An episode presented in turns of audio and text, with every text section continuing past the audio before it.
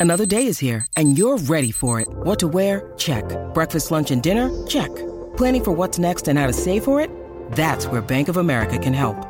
For your financial to-dos, Bank of America has experts ready to help get you closer to your goals. Get started at one of our local financial centers or 24-7 in our mobile banking app. Find a location near you at bankofamerica.com slash talk to us. What would you like the power to do? Mobile banking requires downloading the app and is only available for select devices. Message and data rates may apply. Bank of America and a member FDIC. Want to witness the world's biggest football game? Head to iCanWin.com.au, predict Australia's score with a crystal ball, and it could be you and a friend at the FIFA World Cup Qatar 2022 semi finals, all thanks to McDonald's. Maccas, together and loving it. TNC's apply. Welcome to Inspiring Stories for Bowra and O'Dea. Don't miss out on the little moments because the little things are everything. Hello, my name is Tim McMillan. Welcome to another episode of Inspiring Stories brought to you by Bowra and O'Dea. Don't miss out on the little moments because the little things are everything.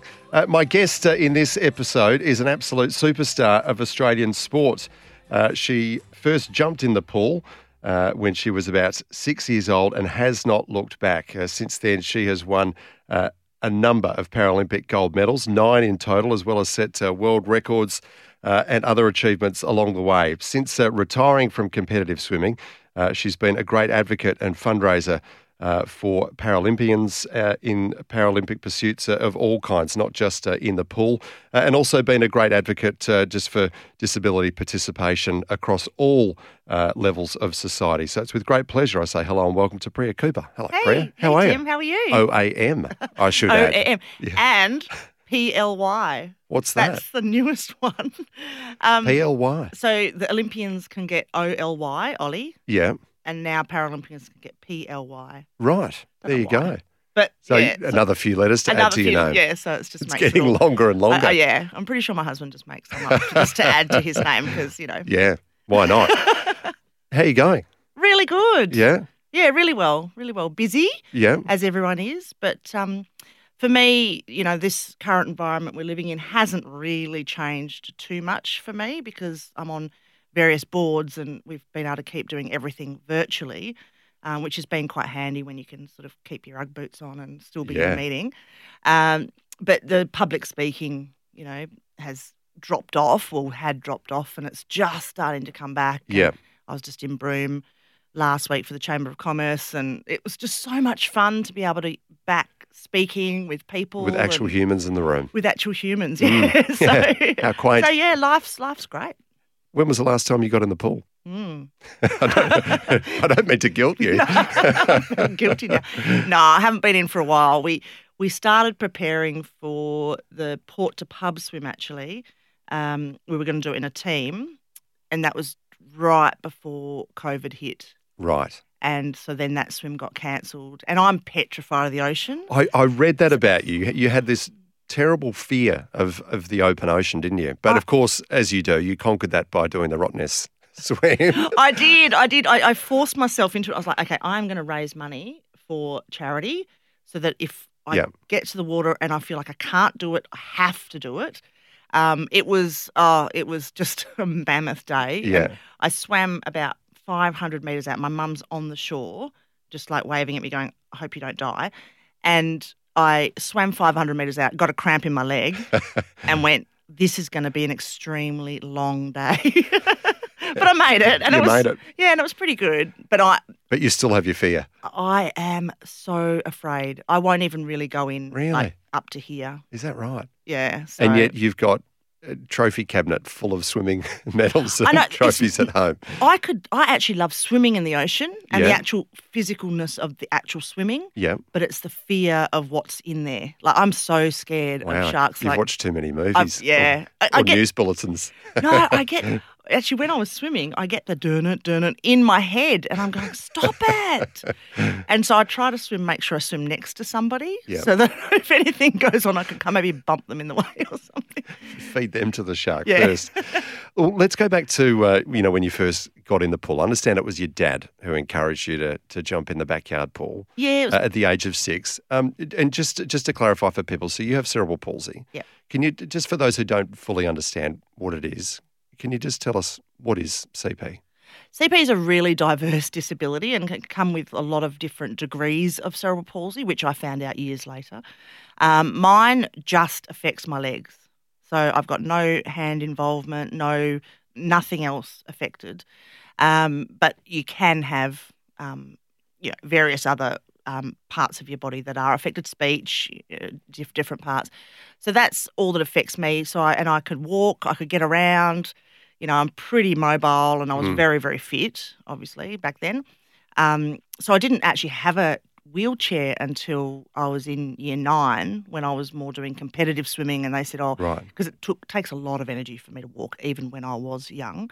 Um, so they were like, conserve your energy for when you're swimming, and you know, grab yourself a chair. And then so now I've got my chair, and it's much easier Yep. um, as I've got older. But when I What was it um, like though as a teenager having to take on the chair? Well, it's really interesting, and I'm I actually had no problem with it. Yeah, I thought it was awesome. I, I didn't have it very often. I didn't use it very often unless it was long distances and Yeah.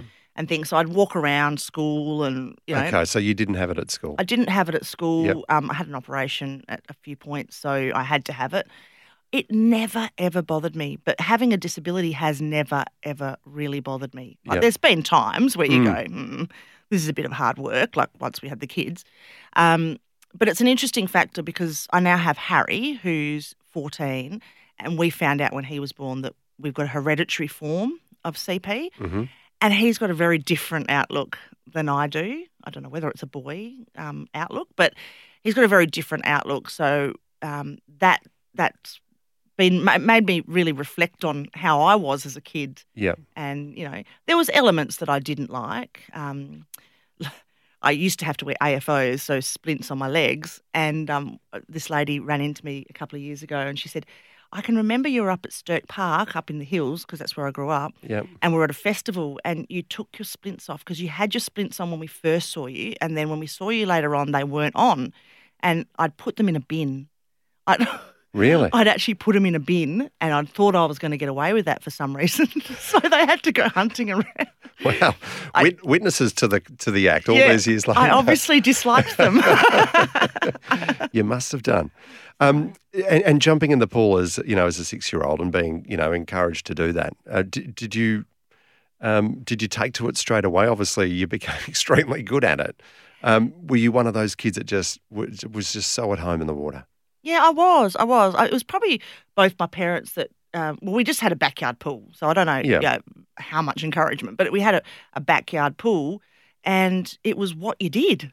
It Mm. was just such a part of our life that you would be in the pool all the time. And when I'm on, when I was on land, I'd find, you know, I'd find it hard to to do things. But once I'm in water, it changes everything. And so, and then I just really embraced the whole the the culture. I'm a 1974 baby, um, and so the culture back then with the with the Kalamunda pool had the slides and. And that was where Good old wet and was, wild. Yeah, wet and wild. Yeah, um, there was really nothing else. There was wet and wild and the roller rink. Yeah, I remember them well. That's my old stomping ground. Is it so- true? Yeah, Oh wow! um, so that that was all we had, yeah. and I just so I gravitated because I did roller skating, but it was clearly not my favourite.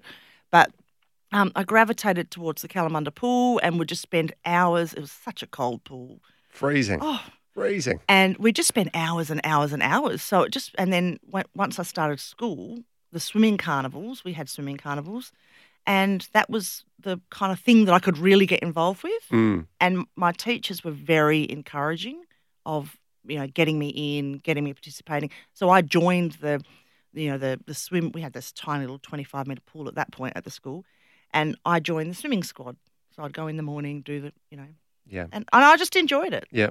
When was the first time that uh, that you were told that you had a disability? Do you remember that? uh, mm, i was diagnosed at 12 months but obviously i wouldn't have understood that Yeah. I think it was probably um, just as a as a young, probably about two or so, two and a half. I had to have my first operation Right. um, at PMH, and so then I was in casts for you know the six weeks, eight weeks, whatever it was, and it was probably then because I, I can actually remember um, there was a photo of me with other people in it, and I'd scribbled all over myself because I was like, yeah, I'm not happy with that. Clearly, I wasn't happy. Yeah. Um, but I can, I guess, I sort of sensed it then that okay, these are things I have to do differently, and I. The amount of times I'd be at PMH for appointments and physio, and there was all this Mm. it other became part of your life. yeah, like Yep. this there's all this other stuff that I had to deal with and do on top of being at school or, or whatever. Yeah. But it again, I, I just kind of I really do think I just kind of took it in my stride and went, Oh well, that's what you gotta do and tried to think of the the positives, I suppose, Yep. of it. And I was surrounded by really good friends and Yeah. Yeah. Yeah. Good people up in the hills. yeah, yeah, they are. Uh, Mum and dad, very encouraging as well. yeah, yeah. They came to all all my games. Yeah. Um, they were always there, and yeah, they came to Sydney as well. So that was a really important thing for me, especially because I was so young when I first started. That having them, knowing that they're there, and I, Mm. I'd always, I'd walk out on pool deck, and I'd always make sure that I could see, you know, where they are, and I could always hear my mum screaming because it was quite distinct. But I, I would always make sure I know where they are. and then I felt quite safe Yeah. because the nerves could really Yeah. do you in. Yeah. I can imagine. Well, I can only Yeah. imagine. I can't relate, but I can imagine. Yeah, but and all- but but neither of them have any clue about swimming, so it's actually re- right. really quite funny. Um, so yeah, I'm not. I was not seeking advice at all Yeah. from either. yeah. Um, my mum Just can support. breaststroke with her head above the water. oh, good. Uh, yeah, so hopefully we should survive in, in you know in water. But um, but so I was lucky enough to um, growing up in the hills. I went down to Maida Vale to to train. Um, and got sort of into that whole club atmosphere, and it really suited me. It Mm. really gave me like a, a hobby, I suppose. Yeah.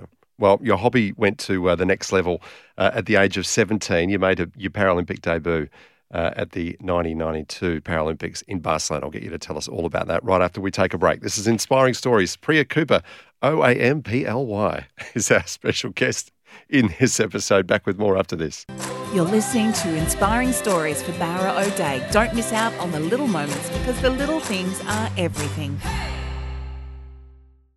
You're listening to Inspiring Stories for Bowra O'Dea. Don't miss out on the little moments because the little things are everything.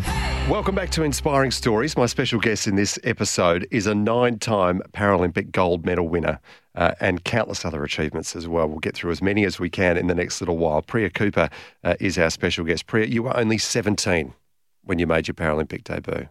That's a lot to take on as a 17 year old. Most people are wondering about, you know, teenage things, getting their license, what they're going to do after school.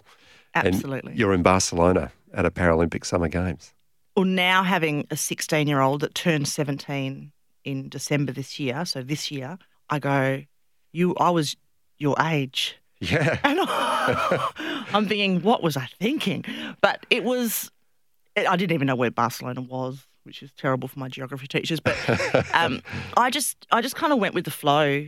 I got introduced, so I was swimming with the school, Yep. uh, and that was part, like, a huge part of my life. And then one of the sports teachers, um, and then Ian Brown, who's an Olympian, he was uh, teaching at the school for a while. And so he started coming down and working with the swimming squads and stuff like that. And then it- it- a teacher actually said to me, you know, why don't you try out for swimming for people with disabilities? And this is no word of a lie because I didn't know anybody else with a disability, really. Yep. And I sort of went, I, I don't think I'll fit in, you know? And they kind of nudged me. And I kind of went and fa- I met um, Phil Joes, Kerry Smith, who ran one um, cerebral palsy swimming group. And then I met Frank Ponta, who is an absolute legend of the sport, of, of, dis, of disability sport. And he was running the swimming for what, what is, was called Wheelchair Sports WA at that point. And I kind of joined both groups and I was like, oh, there's a lot of people and there's a lot to do. So I was just enjoying it, doing the training. And then it came to competitions. And so I went, I went into all these different competitions and then they were kind of looking at my times and going, well, actually, you're pretty good. yeah, like actually, you could make um, the Paralympic Games, and I'm, I'm kind of going, "What's that?" Because back then, it was no, I didn't know what it was, and they kind, I kind of, you couldn't Google back then, could you? No. Um, so they told me about this games. You know, it'd be in Spain, and this is what we'll do. And I really do. Now that I've um, kind of thought about it over the years, I just went with it. Yeah. I just, my mum actually said to them, you know, don't let's not get her hopes up here. Um, but they were insistent, and I kind of went with it. And before you know it, like I'd been training for years, but just with my able-bodied squads and stuff. Um, but then before I knew it, I was on this plane, and I was off to Barcelona, Incredible. not even knowing what to expect. But ev- but I was at the point in my times, I suppose, where people were going, actually, you could do really well here, And, you did. and I did. But Three the gold, two silver, two silver, but the two silver were silver world first, records. and Yeah. I was against the same German chick in every single race. Yeah. So I knew that she beat me twice, and I'm going, like, who are you? Hang on a minute, aren't I meant to win gold? And and she was and she was really really well known, and um, she was she was very very old. She was 24, Right. and I thought you really probably should be retired, but.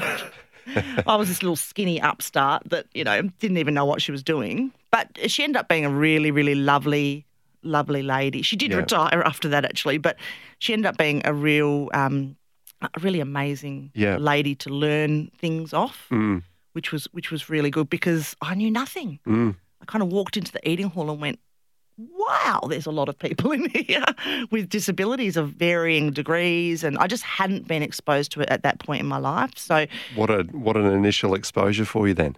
Um, I understand even just getting there though was a, a- mission in terms of funding and and whatnot. What was it like, you know, in the early '90s, being part of a Paralympic team in, in Australia? uh, You know, compared to now, where the recognition is so much more. Like, what was it like back It at was- that time? so you had to do you had to do a lot of um, it- we were basically rattling tins. So you're doing your own. We're doing our own raising your own funds just to fundraising, get there. paying for our own stuff. Yeah. Um, I was lucky enough from quite early that I got an um, AIS scholarship, so I sort of did have a bit of help, which was nice, and a few a few little sponsors. But the knowledge of Paralympic sport and, and what it was was just not. It was just not there. By Yeah. '96, it was another level. Yeah. Um, but before Barcelona, yeah, it was going to the local Rotary clubs and, and seeing if they can, you know, sponsor. And I probably wasn't exposed to as much of the bigger sponsoring that happened because I'm just, you know, this young kid who's doing Yeah. swimming. Um, but the people that were in the organisations that that really fought for it, Yeah. and some of them that the only reason that they were fighting for it was because their kids were also on the team Yeah. was it was really that uh, kind of feel. And I suppose a bit like um, Disability Service Commission back in the day when it first started, because now I sit uh, on the board vice um, chair there, uh, deputy chair there. It when that organisation first started, it was it was parents and Mm. you know people that were just passionate about disability, but mainly parents that could see that things needed to change and things needed to happen for people with disabilities in WA. Mm. So it was a little bit like that at the beginning. Yeah. And given that Barcelona wasn't really the beginning, because the Paralympics actually started in 1960, but you know Yeah. it was It still had a long way to a go. A long way Yeah. to go. And compared to now, compared to you know my involvement in Tokyo and Yeah. and the, it's just It- next level. It must be a, a- a source of great pride for you to see how far it's come. Oh, it's absolutely brilliant. Mm. Absolutely brilliant. And I must say the coverage was so well done. Yeah. And it was and it was a distinct decision actually, which is quite interesting. And I didn't actually know this before I'd gone over. But it was a distinct decision that that they weren't going to look at having pe- commentators with disabilities as the ex- expert commentary. And then um, one of the executive producers and things just pushed it and said, you need to have people with disabilities who are who've done the sport, Mm. just like we do with the Olympians. You've got Thorpe and all that, that are actually commentating with you to tell you the, the comments. They know Mm. the athletes, and so there was, and when we know disability and that type of thing, we can talk about the issues. And so it was such a good move that they did. Let's fast forward just for a moment where you've thrown out chronological order right out the window I know, I'm here, so Priya. But um, in the commentary booth, I mean, when you got to see uh, Ben Popham uh, win his gold medal, I wish we had the audio to play at the moment. Oh no! The Don't. excitement level in your voice is off the charts. Uh, and when, when I asked you about, you know, how proud you were to see how far the sport has come and the recognition that it now commands, I, I think that moment beautifully encapsulates that, doesn't it? I mean, obviously, he's someone who's, you know, he's a Perth boy and you've, you've known him for some time, but uh, a, a moment like that, um, that must just stand out for you. Oh, it was. I'm actually getting goosebumps even now and getting like Yeah. start to get teary. I, I'm a bit emotional, but it, it was really emotional, and it was the. It was really quite funny because I was I was new to the whole full on commentary gig. I'd done a bit of bits and pieces, right? So Yeah. I'd gone in there, and I. I think I did three days rehearsal with Darren Boyd, who was magnificent. Right, I'd never sat in a in a you know, with a commentator and learnt how to do it. And he was the best teacher, and he was so generous with his with his time and his knowledge. And I'd spent three days rehearsing, and I think at one point he went, "Oh, we could be in trouble here," but. When it all started, and he did guarantee me that when it started, it you know we sort of go with the flow, and I'd done the whole day, the whole first um, day, and the whole first night, and Ben's race was the last race, and I just wanted it so badly for him that I, I wanted to almost jump through the screen and make I was willing this boy on Yeah. and and it was just so close and yeah when it when he touched the wall and then I realized I I literally just broke down I mean apart from the screaming I literally broke down. I've got glasses on, so my ears, uh, my ears, my, my eyes are, are welling up. I I'm fogged up. I can't see what's on the screen. I'm trying to speak, and yeah, it was just a magical moment um, Yeah. for me, just because of the closeness, I suppose, to, to him. And he Yep. trained up at Arena Joondalup, and there was that association. Uh, and he's just a lovely bloke. Yeah, great guy. Um, but all of the, there were so many m- moments in that games that were just like really good to be part of, Yeah. and even uh, particularly the the pay parity, like the, the change that the the social media pressure that changed Scott Morrison from saying no, we're not going to pay the Paralympians for medals to we are, and it's going to be equal. That's a, that was a massive social change. Yeah, we need to take another break, Priya. After that, uh, life after swimming. And I should note as well that uh, you are also a member of the uh, Australian Sporting Hall of Fame, inducted by none other than uh, Dawn Fraser. So Yeah. that's a story that uh, I'll get you to share as well. This is Inspiring Stories. Priya Cooper is our guest. Back with more after this. You're listening to Inspiring Stories for Bowra O'Dea. Don't miss out on the little moments because the little things are everything. You're listening to Inspiring Stories for Bowra O'Dea. Don't miss out on the little moments because the little things are everything. Welcome back to Inspiring Stories. Priya Cooper is our special guest in this episode, a Paralympic swimming champion and many other things. Um, uh, Priya, you are married to a, a, a fellow Paralympic swimmer, Rodney. Yeah. Um, what's what's his story? Um, How did you meet? well, we met um, at through the Paralympics. Yeah. Um, to cut a long story short, So you were both representing Australia, uh, well, at Barcelona and Atlanta. and Atlanta in Yeah. '96. I didn't really know him much until Atlanta. Yeah, um, just because we were moving in the different cohorts and Yeah. you know but and he was not as kind of he wasn't as into it in Barcelona whereas Mm. before by the time Atlanta came he was so he'd learned he was learning his craft and he'd really got into it. Yep, um, so he was really like loving it and, and he had such a good knowledge of swimming because he's very much a, a researcher and a, you know not that you think you have to research into swimming but he, he did he researched into it hence why he then after Atlanta became a coach. Yeah, and he was a brilliant coach because he just understands yeah, how it all works. Yeah. So, but we met we met through sport, um, but he uh, got his injury later in life, so he lost his legs in the air force when he was about I think it's twenty five. right. What, Um, do you mind me asking what what, what happened? Well, he was actually um, working on a plane because he's an airframe fitter and engineer, Uh-huh. and he was walking past the tire and they were blowing up the tires or the tire, I don't know. And back in those days, there was no uh, cage around the tire. There is now due to this, and it, it, that- it the cut-off thing when you're inflating a tire was not was faulty. And so it just kept inflating, inflating, inflating until it exploded, and he was just literally walking past it. So very lucky to be alive Yep, uh, but massive, massive injury. But and- both legs above the knee. yeah, and, and wouldn't survive unless you were on an air force base Right. because he everything was right there. Yeah. So it was within seconds. I've actually spoken to the people that that that came, the first responders that came and helped him, and how it all happened. And yeah, I mean, amazing. Yeah. But yeah, d- tragic, obviously. Yeah. But turned it around and, and found swimming. Was also encouraged by by people to to get involved in swimming. Mm. And now, and then developed into to his passion of coaching, and Yeah. he's really more of an AFL boy. and he'd rather be playing AFL.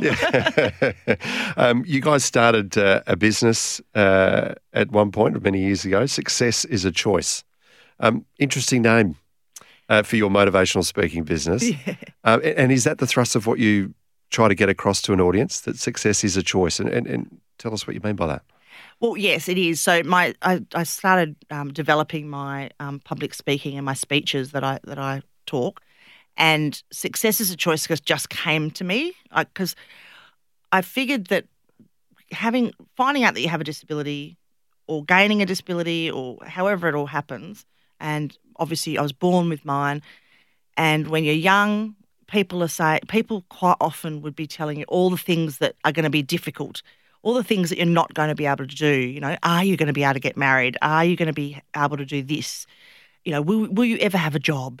All these aspects of of natural life that people were judging and saying, well, you actually your choices might be very limited. And so when I then was started swimming and had the success, I kind of went, well, actually, it's my choice. It's my choice whether I choose to go down that path or I choose to actually say, do you know what? I'm going to have an extraordinary life. I actually don't care what you think.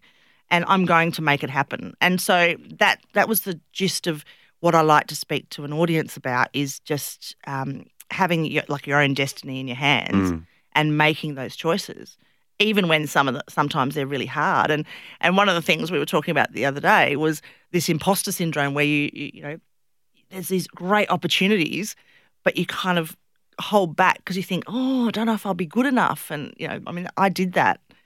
Um, even with the swimming, I suppose I was like, oh, really? Do you think I'll be good enough? And then with the commentary, and then and then you start to realize that a lot of people feel that way. Yeah. And if we all kind of chat about it and come up with strategies, it really does help to, to try to get over that. Yeah. Who do you most like speaking to? What sort of groups do you resonate with the strongest? I, I really, I've spoken to such diverse groups of people. I, I actually love all of them. Yeah. I do love kids. Yeah. Kids crack me up, Yeah. and especially when they're real young ones. And it's it's challenging. It's more challenging to speak to the younger ones, even though I've only got my own kids, just then to speak to an audience of 300 minors or something. Yeah. Just because of you really have to tailor your speech. And I, I mean, I never forget speaking to Harry's class in kindy. They kind of drag us out every four years when the Olympics is coming up. So lots of we do a lot of speaking Yeah. Yeah. and they went, "Come and bring the torch and bring, you know, your medals." And and I'm like, "Oh, my son is in this class. I'm so excited, my boy." All right, and it came to question time, and he put his hand up, and I thought, "Oh, this is my moment." And he put his hand up, and he's just gone, "What's in my lunch?"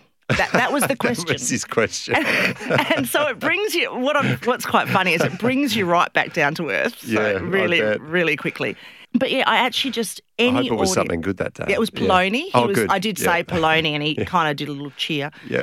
But I, I, I really embrace an audience. An audience that I love is one that kind of embraces you back. You Yeah. know, there has been Yeah. times where you've spoken to an audience and not getting anything, and Yeah. that's that's really difficult. Um, but for me, at the moment, it's just so nice to be back out, and it was very nerve wracking getting back out after a long period of not speaking. Yeah.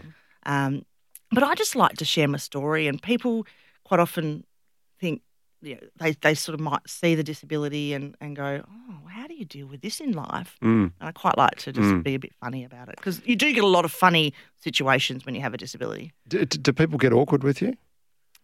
In the audience, Yeah, and, and asking you questions. Do they sometimes, uh, you know, because I suppose there is uh, such, such greater awareness now um, of disability in the community. But it, I think one of the byproducts of that is it can make people um, nervous about saying the wrong thing, yeah, asking a question the wrong way, I and think possibly upsetting the person or No. offending the person. You know, how do you how do you overcome that? I think by the end of my speech, they pretty much know that they can probably ask me anything. um, but so we've sort of dealt with that, and I've probably gone and told them a whole bunch of various stories and how I've handled it and how I've thought about it. So they've got a bit of a, a an idea of Yeah. what I'm like. Um, and then, you know, quite often I'll say, I, you can ask me anything. I have had some in, quite interesting co- co- I bet you conversations, um, but nothing, you know, nothing too offensive. yeah. I'm Yeah. not 100% PC anyway. You can't be, can you? you got to have it's, fun. It's, yeah, it's uh, it's too much, too much to bear. You you have to have that that that filter on at all times, don't you? Um, of all of the accolades that have been uh, afforded uh, you over the, the years, Priya, I mentioned the Medal of the Order of Australia in 1993, an Australian Sports Medal in 2000. You're in the, the WA Hall of Champions. That was in 2006. Uh, Young Australian of the Year for Sport in 1999.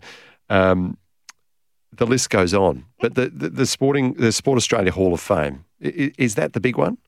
That was in 2015. 15. You're only the fourth Paralympian to be inducted uh, into the Sport Australia Hall of Fame. It- Does that really stand out for you? That one? It does. It, it, it really does because of the calibre of athlete. Yeah. To, it's the same with the WA Hall of Champions. Mm. same caliber of athletes, and obviously just WA. But the Sports Australia Hall of Fame, I didn't really know that much about it. Um, but getting to know it, um, and then getting being asked like the phone call saying we would like to put you in to the Sports Australia Hall of Fame, I'm kind of going, really? And then you look on the website and you see who the people are, you know, like Dawn Fraser, and you know, um, and you know, Don Bradman was one one of the fir- Dawn and Don were kind of the Yeah. first ones, and you uh, you kind of pinch yourself. You kind of go, me? Are you sure? I mean, you're in pre- pretty elite, incredible company there, aren't you? And, and speaking of Dawn, Dawn kind of gave you the honour, didn't she? The, Yeah. the, the, the night. I've seen the video of it. It looks like there's a little conversation between the two of you. Do you remember what she said? No, I don't actually. No? But I, I do know her quite well, Yeah. and I've spent a lot of time over the years with her, from when I was swimming to then afterwards, and through different teams, and I just love her. I Yeah. just absolutely love her. And but so to have Dawn Fraser, you know, you kind of still just go, wow. To have Dawn Fraser presenting my induction Mm. was extremely, you know, she's just she's like royalty. It's like the Queen giving you, you know, something. Mm. It it was just so phenomenal. Yeah. I now have a number in my phone, which is exciting. um, but she's such a generous person. Like Yeah. she's so generous, and I think she was just probably just saying that she was really, really proud of me, and she's a great supporter of Paralympians.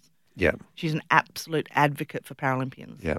Um, just before we go to another break, all of the medals and whatnot that you've acquired over the years, are they tucked away in a drawer? Have you got them on display at home? Even know where they are?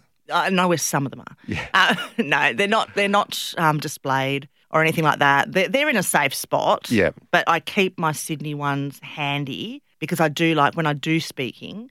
I do, especially at schools, because Yeah. the kids absolutely love They them. love a prop. long- yeah, they love a prop, and if you're really, really bad, you just pull them out Yeah. and go knock yourself out. Just Yeah. don't Pass literally around, knock yourself out because they, they are heavy. But you know, just pass them around. But people, all audiences where I go, they, they love to, you know. And I don't have, I don't mind. Well, it feels they- like you, you've, you've got a piece of history in your hand. yeah. Yeah.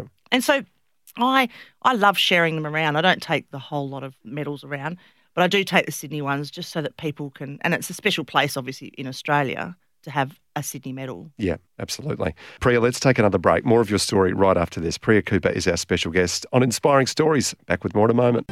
You're listening to Inspiring Stories for Bowra O'Dea. Don't miss out on the little moments because the little things are everything. You're listening to Inspiring Stories for Bowra O'Dea. Don't miss out on the little moments because the little things are everything. Welcome back to Inspiring Stories. Tim McMillan is my name. My special guest is Priya Cooper, Paralympic champion uh, and great to advocate for uh, disability uh, sports and just general participation across uh, all areas of our community. Um, you sit on a number of, of, of boards um, and have uh, had associations with different charities over many years. Priya, you must be in big demand. no, I don't know about that. But I do. But I've always um, I've, I started on my first board just after I finished swimming. Yep. Um, I'd moved back to Perth by that point, and uh, Edge Employment Solutions actually uh, Yep. said, you know, I'd had an association with them, and they said, you know, would you like to come on our board? And at that point, I didn't really know what that meant. Um, so I spent a lot of time with them. They were very generous with their time, and they, I learned an, an amazing amount there about governance and how how this all works. And since then, I've And have you figured that out yet? yeah, I'm getting much better at it. the AICD course did help. Um, but I've I've gone th- through a few different boards over the time over the time, and now I sit on four: um, Ability WA, um, Disability Service Commission, um, Venues West, and I've, and WA Disabled Sports Association. Um, and I'm just, they're all boards that I am passionate about. Yeah. I, I, I can't really get into something unless I'm really passionate about it. Yeah.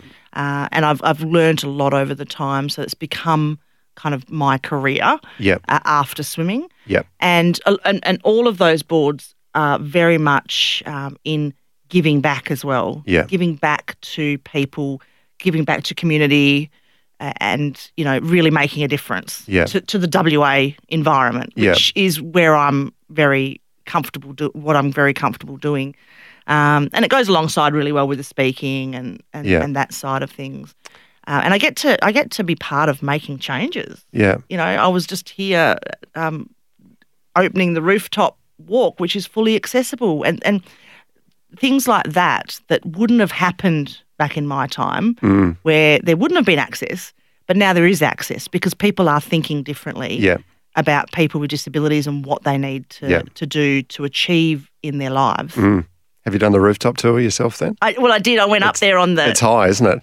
It's very high. I didn't go out on the the little bit where you walk out over Oh, the, the, over- um, the, the the beer can or whatever they call it. The, Yeah, the, the- little overhang. yeah Yeah, no, where you go that either. out and you've Yeah. you're fully harnessed. Yeah. And No. I, I didn't No- do that, thanks. but um, yes, I and apparently you can actually watch the game from over one side. But uh, the fact that I could go up there and it was accessible, and so many people, I do know some people that have done it Yeah. already. Uh, the fact that they had to harness my chair and my body, I was like, oh, I'm a bit scared, and I'm petrified of heights. So, but but it's those um, things. It's it's like the the pay parity that came out of the Paralympic Games. It's all these um, these changes that people are realizing that need to happen. And for me, it's it's not really about me because um, probably it has been, but it's for my son because he's going to grow up in this environment, and I want him to understand, and I want people to understand him he can achieve anything. Yeah. So you've got extra motivation as a as a mum. Yeah, I've well. got extra motivation. That Yeah. always gives you much more motivation. Absolutely. Um, and in terms of of, of, of providing opportunities and, and, and support uh, for people who do have a disability, whatever that may be, um, where are the, the biggest areas that we still have to focus on, do you think? I mean, we've had some appalling submissions to the uh, Royal Commission, for instance. Um, so there's still some way to go or there's in yes. some areas. There's of- still a lot. long. yeah, I would say there's still a long way to go. yeah. Yes, we have What's the focus we've changed. for you? Um, th- oh, there's there's so many areas that you can that you can hear stories and and but the state disability strategy that we, that's been put out of um, Department of Communities, it's it's a it's a framework of how we can change the community because you can have all the access that you like, Mm. But if people's attitudes and understanding and um, you know general outlook on disability doesn't change, then it's not. It's you're still going to have the same experiences. So it's it's a it's a it's a collaboration of change that needs to happen. I think, um, and and knowledge. And so I'm very excited that we're actually part of working on that. Yep. And then I, I think it really takes um, a, a big government push, I suppose, to, to say this is this is what we need, and we're going to really focus on it. Yeah. How do you do it though? You know what I mean? I mean, it's a, it's a complicated challenge, isn't it? Yeah. Very complicated, and, and it's all encompassing. It's it? all encompassing because you know you can you can say, well, I can get onto the rooftop and I can do this and I can do that, but if and you if can have parity for Paralympians every four years, but you know, not everyone not with a disability is is, a- is a Paralympian. is a Paralympian, so the day to day, and we need to look at. I mean, you need to look at issue. There's so, issues of housing, yeah, employment, employment, Uh, and and one of the things that I, th- I think it was one of the catch guys out of the Paralympics anyway, but and I just love it, is you can't be what you can't see. And because it covers a whole lot of um, aspects of a person's life that has any difference at all, whether it's Indigenous or, you know, Mm. people with disabilities. If we're not seen, if we're not seen doing everyday things, you know, out in the community, accessing things that you access, then how do we expect that there's going to be any change? And if we don't see us in movies or commercials or just as anyone else, then people with disabilities won't even aspire to to be something else Yeah. or to to achieve something. So there's there's so many changes, and it will take time. And we have come a fair way, but there's so many changes that that need to happen for that. And Yep. and then that will, I think, um, eventually really change people's awareness, but also people's attitude towards it because we still come across, you know, come up against interesting attitudes. And I'm a very functioning member of the community. So I, you know, so if, if you did struggle, Mm. then I could imagine it would be even worse. Yeah. And, you know, the day to day challenges. Yeah. Uh, not that I'm calling your retirement or anything anytime soon, Priya, but in your working life, what would you like to be able to hang your hat on? What would you like your legacy to be Oh, after you know the rest of your professional life? I suppose as being a, a, a for want of a better phrase, a professional advocate. Curly question at the end. um, I, I just, yeah, I think I'm seeing it. Yeah.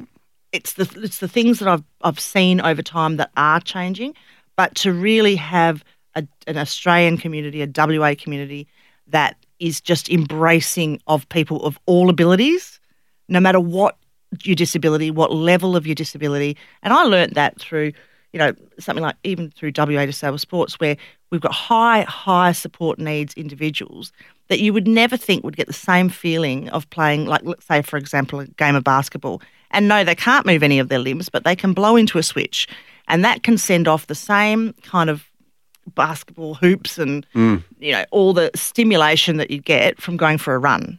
So there's you just have to think differently. I know that was a bit of a random story, but you just have to think differently to to really go, well, do I really have to do it this way? Actually, if we did it this way, you'd you'd achieve the same result and you'd get a better outcome for the person with disability. Priya, you've been a, a champion athlete and a champion advocate. Thank you so much for coming in and sharing your story. Thanks, Tim. You've been listening to Inspiring Stories here on 882 6PR. Don't miss out on the little moments because the little things are everything. We look forward to you joining us next time as we unearth another inspiring story. You're listening to Inspiring Stories for Bowra O'Dea. Don't miss out on the little moments because the little things are everything. When making the double chicken deluxe at Macca's, we wanted to improve on the perfect combo of tender Aussie chicken with cheese, tomato, and aioli. So, we doubled it.